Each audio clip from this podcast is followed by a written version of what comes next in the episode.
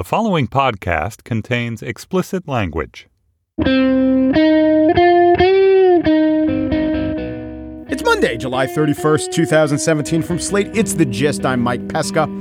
The president, Donald Trump, has been called an embarrassment, a buffoon, a threat, and more presidential than anyone with the exception of the late great Abraham Lincoln. Today, the National Review evoked Glengarry Glen Ross and said he was, quote, sad old Shelley Levene who cannot close the deal, who spends his nights whining about the unfairness of it all. Yeah, Shelley the Machine Levene, the guy who was always chasing but never accomplishing.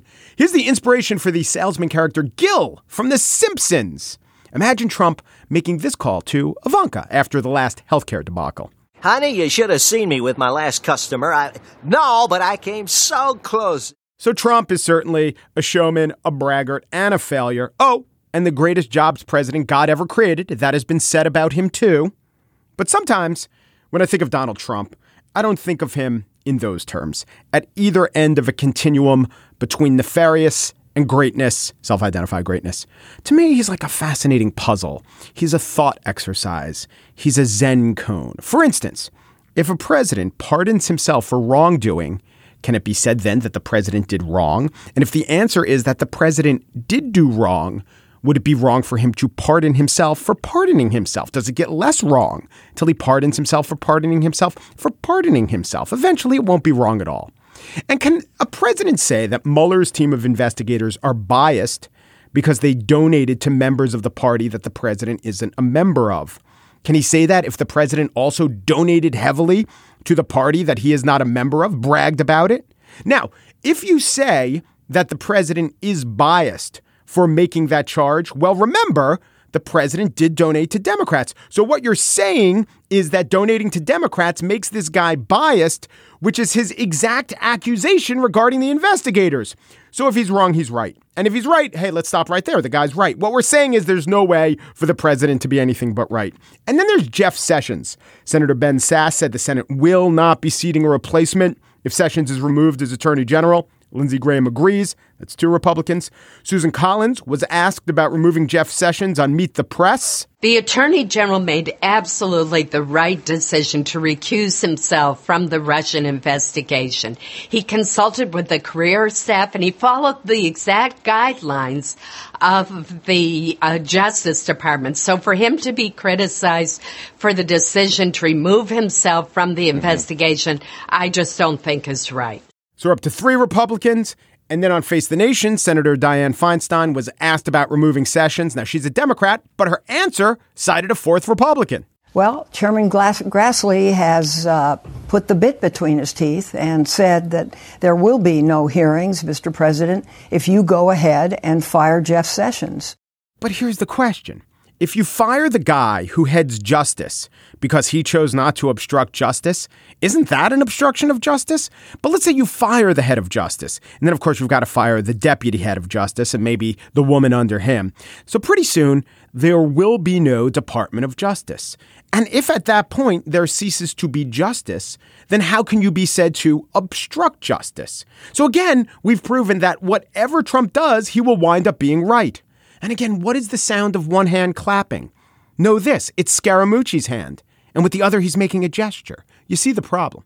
On the show today, I spiel about no Confederate. No, yeah, yeah, no, no Confederate. But first, a few years ago, news came out that Phil Ivey, the world's greatest poker player and a mysterious female companion, were in a legal fight with a casino. At issue was the casino's contention that Ivey had cheated, not at poker, but at Baccarat. And even more interesting, the way he cheated was just to ask the dealer to move the cards in a certain way. She did, and they called that cheating.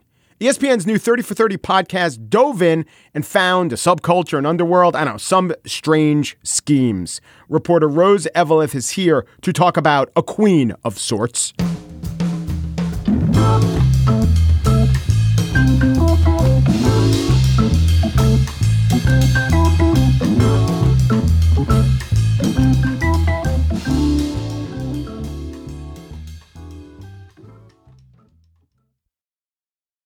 When the best poker player in the world showed up at a London casino wanting to gamble, high stakes, not that unusual. That he was accompanied by a beautiful Asian woman, not that unusual. That he asked to play Baccarat, well, that's the high stakes game. That he requested several unusual accommodations, actually not that unusual. Baccarat players are notoriously quirky. But you add it all up, and you have Phil Ivey, that best poker player in the world, walking out with millions of dollars that was maybe a little unusual, at least the casino thought. This is the subject of a new 30 for 30 podcast called The Queen of Sorts. And the Queen is that mysterious Asian woman who we referenced. Rose Eveleth did the podcast, narrated, and reported the podcast for ESPN. Hello. Hello, Rose. How are you? Hi, I'm good. How are you? When did you first hear about this? I had been following the story in 2012 a little bit, and I kept seeing mysterious female accomplice. And to me, that's like ding, you know, like anytime those words show up, I'm yeah. interested. Um, and so when it actually, we were talking about story ideas for 30 for 30, I was like, what can we, can we try to find out who this person is? And it turns out that someone had written a little bit about her in the New York Times and I called him and he was able to connect me with her. But yeah, I mean, anytime there's like a mysterious lady who's actually the mastermind behind something, I am like all in. And who she is is Kelly Sun. So who is Kelly Sun? Kelly Sun is a gambler. She's an advantage player. She lives in Vegas. Which means advantage players are people like who sounds, yeah. yeah. I mean, so you and I, I don't. Yeah. Well, actually, I don't know. Maybe you're an advantage player. I can't count into a six deck shoe. Believe me. I would be maybe considered uh, just a regular gambler, maybe a sucker, someone who loses money. A market dupe, a profit center. Yeah, a, you know, regular American citizen. You know, looking good old to American pursue gambling. Exactly. Yeah. I lose money at mm-hmm. casinos. Um, an advantage player is someone who's figured out some way to turn the odds in their favor. Right. The classic thing is the house always wins because there is a house edge. Um, advantage players figure out ways to turn the odds to them, and that's anything from knowing when a slot machine is supposed to cash out and just sitting there and like getting it, or you know, counting cards is probably the most famous advantage play. But there's all kinds of advantage plays. Right, and advantage plays are discouraged by casinos to the point of oftentimes by letter of the law either made illegal uh, by the law or just against casino rules. But there are some versions of advantage play either that the casinos are unaware of or that there are no rules about them and you maybe can get away with them. It's like a cat and mouse game, yeah, right? Yeah. Okay. So let's for a second we have to to talk about what Kelly Sun's methods are. It's called edge sorting. I have in my hand a deck of cards. And I noticed that if you look at, well, you tell me, if you look at one side of the card, it looks different from the other side. Yeah. So on these the ones that we have, on one side of the card, the diamond is cut off about in half. It's a diamond pattern on diamond back patterns, of the card. Yeah. yeah. And on the other side of the card, the diamonds are full. Mm-hmm. So I see. You can see Yeah. it. It's pretty easy to see once it's pointed out to you. Although if you shuffle the cards, I always sort of lose it. Yeah, the, car- the on the right. I mean, I'm, cards are symmetrical, but I'm holding this one on the right. It's all white. Everything touching the edge of the card is white. It's the white part of the diamond. It's a blue and white card. But on the other side, it's all blue. Pretty simple. If you know how to see that, you can then basically sort the cards into two groups. You can say, I want all of the white sides on one side, and I want all of the, the blue sides if they're not valuable cards. So You could define two groups however you want. And for Baccarat, what's the what are sevens, the two good eights, groups? and nines are the lucky cards. Everything else unlucky. Okay, so you, so then she knows when a seven, eight, or a nine is going to hit. She could bet accordingly because of this edge sorting, and that gives her what advantage? How big an 6% advantage? edge. And six percent is huge. And Huge. even though we have defined edge sorting and we know that Kelly knows how to see these cards, which is you need good vision.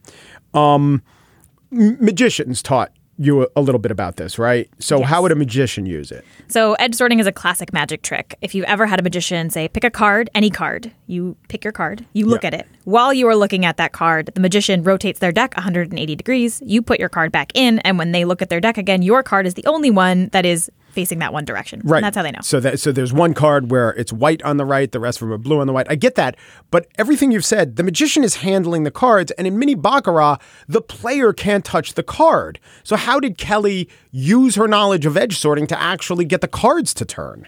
actual magic is that she managed to convince the dealer to do it for her. So edge sorting is impressive, but the actual impressive thing about this scheme is that she convinced a dealer to when she said, "Hey, that's a lucky card," to turn it one way, and when she said, "Ah, it's not a lucky card," to turn it a different way. So she did it sort of north, south, east, west to kind of get those edges rotated, um, and the dealer did it. And that's the part where it's like, "What?" Yeah. And and the reason that the casino would allow such a bizarre thing to happen is that baccarat players are bizarre. Second reason is they were playing for how much money? So um, Phil Ivey had wired a million pounds to this casino in Cro- uh, Cro- in London called Crockford's. Once they got the deck sorted, they were betting one hundred fifty thousand dollars a hand. Yeah. And making how much? How much were they walking out of They walk with? out with twelve million dollars on paper. On they paper, weren't paid at Correct. the time, and that becomes an issue. Yes. Um, and you know, also you have Phil Ivey sitting next to you. Phil Yes. Ivey is the most famous poker player in the world, probably. Phil I would say Ivey's that's true. Pretty hard guy to say no to. If you're the dealer who says no to a request that Phil Ivey makes and he leaves, then you have to answer to your boss for why Phil Ivey is no longer in your casino. Right, and the deal with Phil Ivey and why the casinos want him isn't so much that he's famous. He has a reputation for losing a lot of money in games that aren't poker. Which is very smart of him because I would suspect, I suspect, and many other people suspect that he's not really losing that money in the way that casinos think that he is. So mm-hmm. casinos think he walks in and just drops millions and doesn't care. Phil Ivey has a whole bunch of things going on behind the scenes. He's got loss rebates. He's got all this other stuff that basically say that, oh, if you lose this much, we'll pay you back some of it. Yeah. And you can work those schemes to actually wind up making money. I think Phil has a lot of things going on that are not quite Right, or you might just want to, in poker terminology, you know, show weakness, what have Exactly. strength. He might, he might have been working on this for quite a while. Put the reputation out there that he's a mark when it comes to baccarat, and then cash in uh, with this one twelve million dollar payday. But there were others because he hit other. Yes. he and Kelly hit other casinos too. Yeah, they hit a handful. So they hit a casino in Australia, they hit the Borgata in Atlantic City four different times, and they never figured out what was going on. For I think it was nine point two million total. Um, They hit Crockford's. They've hit other casinos as well who caught them, but didn't. They were basically were like, okay, we figured out what you're doing. Don't come back. The the counter argument to maybe Phil Ivey is a bad gambler. You ever hear of Stuey Ungar? Mm-hmm. So Stu Ungar was pro- before Phil Ivey, one of the most famous, one of the best poker players in the world. But when it came to anything else, was the most degenerative gambler, and he died early, penniless. Even though he could not lose money in poker, practically he couldn't make a cent on the horses, on baccarat, and other things.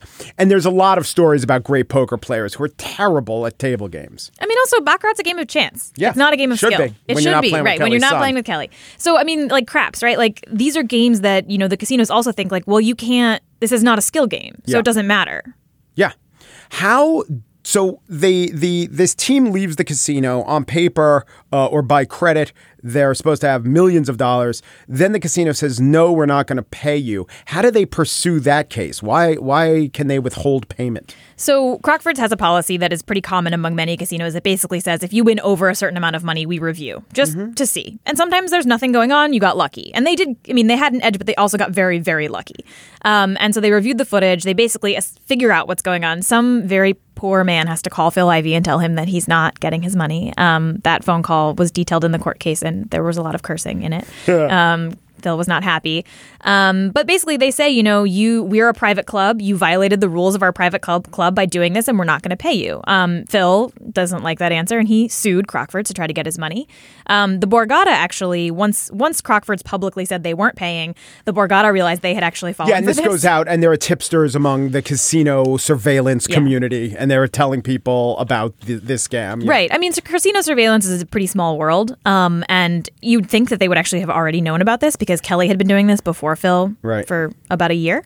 And the Borgata in Atlantic City decides that, you know, hey, we want our money back. So they'd actually already paid Phil. They Phil got his money. And the Borgata was like, we want you to pay us back, which to me is a, pretty funny. yeah well what happened with the crockfords case So the Crockford's case, Phil lost. Um, The judge, English court. English court in London. Um, the case is really interesting because there's also clearly sort of an undercurrent of like, oh, this American guy comes into our casino and thinks he can do whatever he wants and all of that. Um, he loses. The he appealed at the UK Supreme Court, which actually is still pending. In the next two to three months, there should be a decision, and that will be a final decision in London.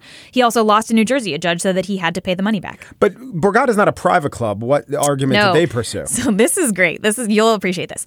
The decision in the New Jersey case is um, very tortured. Basically, the judge said that in New Jersey, gambling is only legal to make money for the state, and so anything that you do to tip the odds in your favor is therefore illegal because the only reason that gambling is legal is so that the state can make money. Uh-huh. So wait, does that mean if you ever split eights in blackjack, which is the smart thing to do, you're breaking the law? That's the question. if a dealer is drunk and showing you their whole card, is that now illegal? Yeah. Okay, that's terrible logic. but I uh, do understand. It, it, I would. It wouldn't surprise me if that in some rule of a casino that you walk past in the door, there's some phrase that says anything other than playing this as a game of chance is against our rules. Yeah, I mean, so what Phil and Kelly would argue is that if you a- if I ask the casino for something, and and this is actually something that some of the surveillance guys have said too. If you ask the casino to change their procedures for you and Yeah. they say yes, that And is now their yes. procedure. Yeah, they have said yes. It's not like you're sneakily doing something they don't know about. Yeah. You asked for all of these things and they said yes. Yeah. Right. It's pretty good. I mean, for a casino, because anytime you accommodate a request, right, if the person loses, no big deal. If the person wins, it's like, well, I changed my rules for you. I get my money back. That's crazy. Although I would say, do you th- what do you think? I mean, there was a part in the podcast where different experts weighed in as to if they cheated. Do you think they cheated? I don't think they cheated. Um, I think that the casinos. It's hard for me to have a lot of sympathy for casinos in general. Mm-hmm. I also think that if you have surveillance people watching this game, I understand why a dealer might not be able to in the moment say no to something, but you have people who are watching, and actually in Crockford's, they have audio recording on all of their tables. You can hear them speaking as well. And they saw this happen for hours and hours and hours, and they never said, hey, stop Yeah. to me the analogy that um that I've been using which is not a great analogy but it's let's say you're at a store and something is marked the wrong price are you stealing if you take it at the lower price if you pay for it at the lower price Well, what if you ask the uh, the the checkout person, Well, what if you ask the person who's stocking shelves, Right. "Hey, could you switch those prices?" and they say yes. is that stealing yes, it is. I think by, I think by letter of the law, it's stealing, and I think it probably should be. yeah, I mean maybe, but I think the, that like if you have a procedure and you say this is what our game is, and then you say okay, we're willing to change our game for you, Yeah. they would have taken his money quite happily. Yeah. But they're not going to give it. See, the thing here's the thing. It looks like a game. We think of it as a game. It sells itself as a game. It's not a game. What is right? it? It's a money making operation for the casino. so it's like the stock market. It's supposed no. Uh, th- th- there, it's less. I mean, casinos are less than a zero sum game for the players. Stock market are uh, positive for the players. I would say it's just. It's exactly like I went to the movies and I lost my seven bucks. Well, you didn't lose your seven bucks. You got to see a movie. And casinos would say you didn't lose whatever money. You got to enjoy the thrill of gambling. And some of the enjoyment is the possibility that you win or that some people win. But they could write the rule pretty much however they want. So I don't think they cheated at the game of Baccarat. I think, though, that the casinos, I understand why the casinos would be in their rights to say basically any reason that's any deviation from the rules means you don't get to keep your money. And it doesn't matter when we tell you about this. And it doesn't Even if they said yes. Yeah, obviously. And they put themselves in a bad position. I mean, I wouldn't think that how they did their thing was, uh, you know, by the best practices. It does suck. Um, it does suck for the players. But I think that if you asked Kelly and Phil, look, you're going to do this, and in the uh, surveillance room, they're going to figure out what you're doing. Do you think you're going to be able to walk out of there with money? They would say no at that point. So it's interesting. Um, Kelly wanted Phil to stop because basically she knows that if you win too much money, they do they they won't cash you out, and this has happened to her before without Phil. So she would say, "Oh, let's only win a couple million here, a couple million there." It doesn't really like trigger that thing. And Phil is like, "I'm Phil Ivey. Yeah. Like, no one's gonna not pay me." But so let's say that Phil and Kelly come up with like a bad scheme. They go in, they lose money, they get the casino to change their policy, and they say, "Well, we've lost money." Do they then say, "Well, give us the money back because you changed your policy, so this whole thing is moot"? No, because in my analogy, it's not really a game; it's an entertainment, and they ca- and the so casino. you you put in your million dollar entertainment. the casino bill. gets to define the entertainment however they want. Ah. Yeah. The- You, the- you should call. I haven't heard that one before, so that you should call up the casinos and offer that as a. But they're winning in court without me. Although this New Jersey decision doesn't seem that. I think they're solid. probably going to lose the appeal, or they might win the appeal on the New Jersey decision. There's a lot of things in that case that I don't quite pass a sniff test to me. Um, also, didn't he get like millions of dollars worth of comps out of that? yeah, I mean, he gets millions of dollars worth of comps no matter what, right? He Yeah, goes he doesn't anywhere. have to return the comps. I No, I don't. remember That I don't rolled. think so. He yeah. got to keep his. Yeah, he got to keep. He got Yeah. to keep it. They're also actually the Borgata is also suing the manufacturers of the cards, saying like, "Hey, you gave us faulty cards." I mean, they're suing everybody. They want all their. They want everything. You know. faulty cards. So Kelly, this scheme, this advantage is now lost to her. She can't play this anywhere. Well, that's not true. She she plays still. She does this still. Um, she can't play with Phil anymore, obviously. Yeah. But because Phil has been the face of all these cases and Phil's the famous one, a lot of places still don't know who Kelly is. So I was in Vegas doing a reporting on this, and I got to sit in on a, um, a surveillance class that this guy was teaching. And these are ostensibly like the good people who go to trainings to like be better at their jobs as surveillance people in casinos. And he put up Kelly's photo and he said, you know, like do you guys know who this person is? And mo- they did not. Yeah. So even though she should, in theory, be on the wall of every casino surveillance room being like, don't let this lady right, in. Right. She's not. And so she actually, when I went to see her, had just come back from scoping out a couple casinos in the US to kind of like go to. She still plays in Macau. She still she still does this. She just uses different whales. She uses different people. So she and she's living large. She's doing mm-hmm. well. Yeah. Although when she was losing, her dad was mo- monitoring, yes. uh, wiring her a lot of money, so we couldn't. Yeah, I mean, also that. Kelly, you know, some sort of like Philly. Kelly likes to play. You know, she will go in and she will lose money at baccarat. Like yeah. she, you know, she's allowed to play on the strip. People even who know who she is, they let her play baccarat, but they know they won't let her do this thing, and she'll just lose money. So it, it's interesting. I'm not quite sure exactly what the state of her finances are. Her house is nice. Um, she has all these shoes, but you know, she's not winning these huge sums anymore. And also sometimes they did lose. You know, just because you have the edge doesn't mean you necessarily right. win. Right. So she did lose a couple million a couple times at various places because they got unlucky.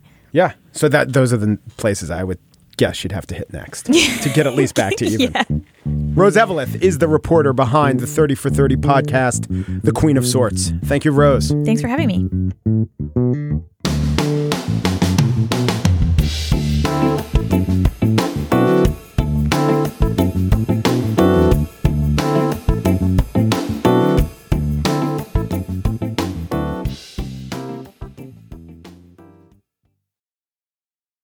And now the spiel.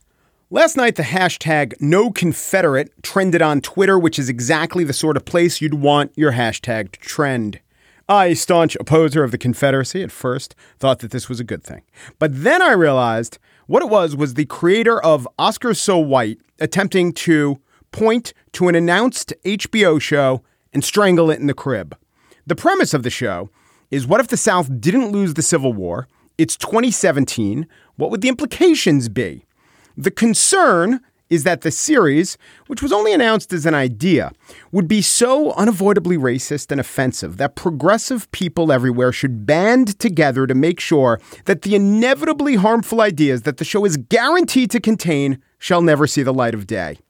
Ideally, before the show is even a show, people of goodwill would thwart any effort to assemble a writer's room that might punch up those ideas into something worthy or interesting. Or even before that, if you're on the side of goodness, you would want to forestall any brainstorming session that could inform a writer's room that could possibly breathe any version of those ideas into production because that might cause the ideas to be seen by people who pay for the privilege of seeing them, which would, of course, and without doubt, set society back because the ideas are so inherently terrible. In this alternative reality where the South didn't lose the Civil War, some version of slavery would exist. How would that change things? What might be the resonances with the actual world? No, do not allow your imagination to ponder those questions, as that idea in the wrong hands or the wrong mind, possibly your mind, would set us all back. The organizers of the No Confederate campaign have defined In the Wrong Hands as being the hands of the creators of Game of Thrones. They were two of the announced executive producers of the new series Confederate. The case against them is that they are white. A further case against them, in certain circles, is that Game of Thrones has a horribly backward, or at least problematic, view of race and sex. The race part was exemplified in a tweet by the Nerds of Color, a campaign supporter. There was a photo of a scene from Game of Thrones where a blonde haired woman is held aloft by hundreds of darker skinned people. This is because one plot point of Game of Thrones engaged in the white savior trope wherein a white woman freed slaves. That's true, that happened. There are many, many, many other plot points that are interesting and genuinely progressive and consider races and prejudices and otherness, but put that aside. Game of Thrones also has allusions and scenes of rape alongside allusions and depictions of murder, child killing, all manner of degradation, but portrayals of rape are more harmful than other depictions of violence. It is said, though I am not aware of any social science that backs this up. As a viewer, I can also say that Game of Thrones frequently leads me to consider real world analogs, to ponder the nature of man and woman, relationships, and power. It's the most popular show in HBO history. And whereas the no Confederate crowd think the Game of Thrones guys, Benioff and Weiss, are ill equipped to deal with sensitive material, I would think, as HBO thought, that they're spectacularly equipped to tackle an interesting and provocative alternative history of the United States. But that is only part of the story, because what the protesters left out, or largely glossed over, is that the new HBO show Confederate, should it ever become a show, has two other producers announced in the same press release that the world learned about Confederate. Their names are Malcolm and Nichelle Tramble Spellman, husband and wife. They have great credentials. Him Empire, her The Good Wife, to name two recent gigs. And beyond resumes, they're really brilliant voices, the presence of whom makes this show for me must see TV, unless No Confederate gets its way. The backers of No Confederate say that theirs is a protest that's not about silencing art, it's about sending a message to a corporation. And what is this message? The message is that this piece of art should not be made. Rudy Giuliani wasn't censoring art, he was just defunding that museum. I remember when The Last Temptation of Christ came out, there were protests by Christians, and so many Christians were interviewed on the news. And you know, well, here's a guy on the Oprah Winfrey show at the time asking the audience How many people have seen the movie that we're talking about? Very few saw it in the audience. The Reverend Donald Wildmon was there. He said he read the script. No one's even read the script of Confederate because the script doesn't exist yet. I remember how I thought about The Last Temptation of Christ at the time. If you were alive, you probably agreed with me. You thought something like one, uh, this is America. Scorsese can make whatever movie he wants. Two, if you don't like it, don't watch it or make an intellectual rebuttal. Don't try to pressure theaters into taking it off or silencing it. And three, you guys haven't even seen the movie yet? That's ridiculous. But with Confederate, the idea is so sure to further prejudice that it must be prejudged as unacceptable. What does the organizer of the No Confederate campaign, a woman named April Reign, think of waiting and seeing what the content of this show is? She said, quote, wait and see is what we were told about the Trump administration. A, I think we all pretty much knew Trump would be a disaster. B, you have just advanced an argument for rushing to judgment in all situations. Great job. Look, I know there's a scenario in which a corporation announces an idea paired with a creator or a star that definitely sets off alarm bells. Dog the Bounty Hunter does Othello, non starter for me, no matter what AMC might argue. So, yeah, a lot of your opinion into this controversy is and comes down to are the creators so unqualified? Are Benioff and Weiss and the two Spellmans so unqualified? And is the idea so inherently unconscionable as to override other considerations? Because there are competing values here. To stifle a work before it starts has costs, doesn't it? Two prominent black writers will be denied a high profile job and a high profile voice, one that may, knowing the creators involved probably will, be really interesting. I just hate an attempt to stifle artistic expression before it can even come to be in the name of some nobler cause. I loathe advancing the fiction that because HBO is involved, it's not art, it's only commerce. I'm utterly unconvinced to the point of boredom by the argument that only people of one race can ever tell the story of members of that race. And even if I wasn't bored and repelled by that notion, the notion doesn't apply here if you honestly consider half the creative team of Confederate. Bottom line, the idea of shutting down ideas as bad ideas before they're even ideas is a bad idea.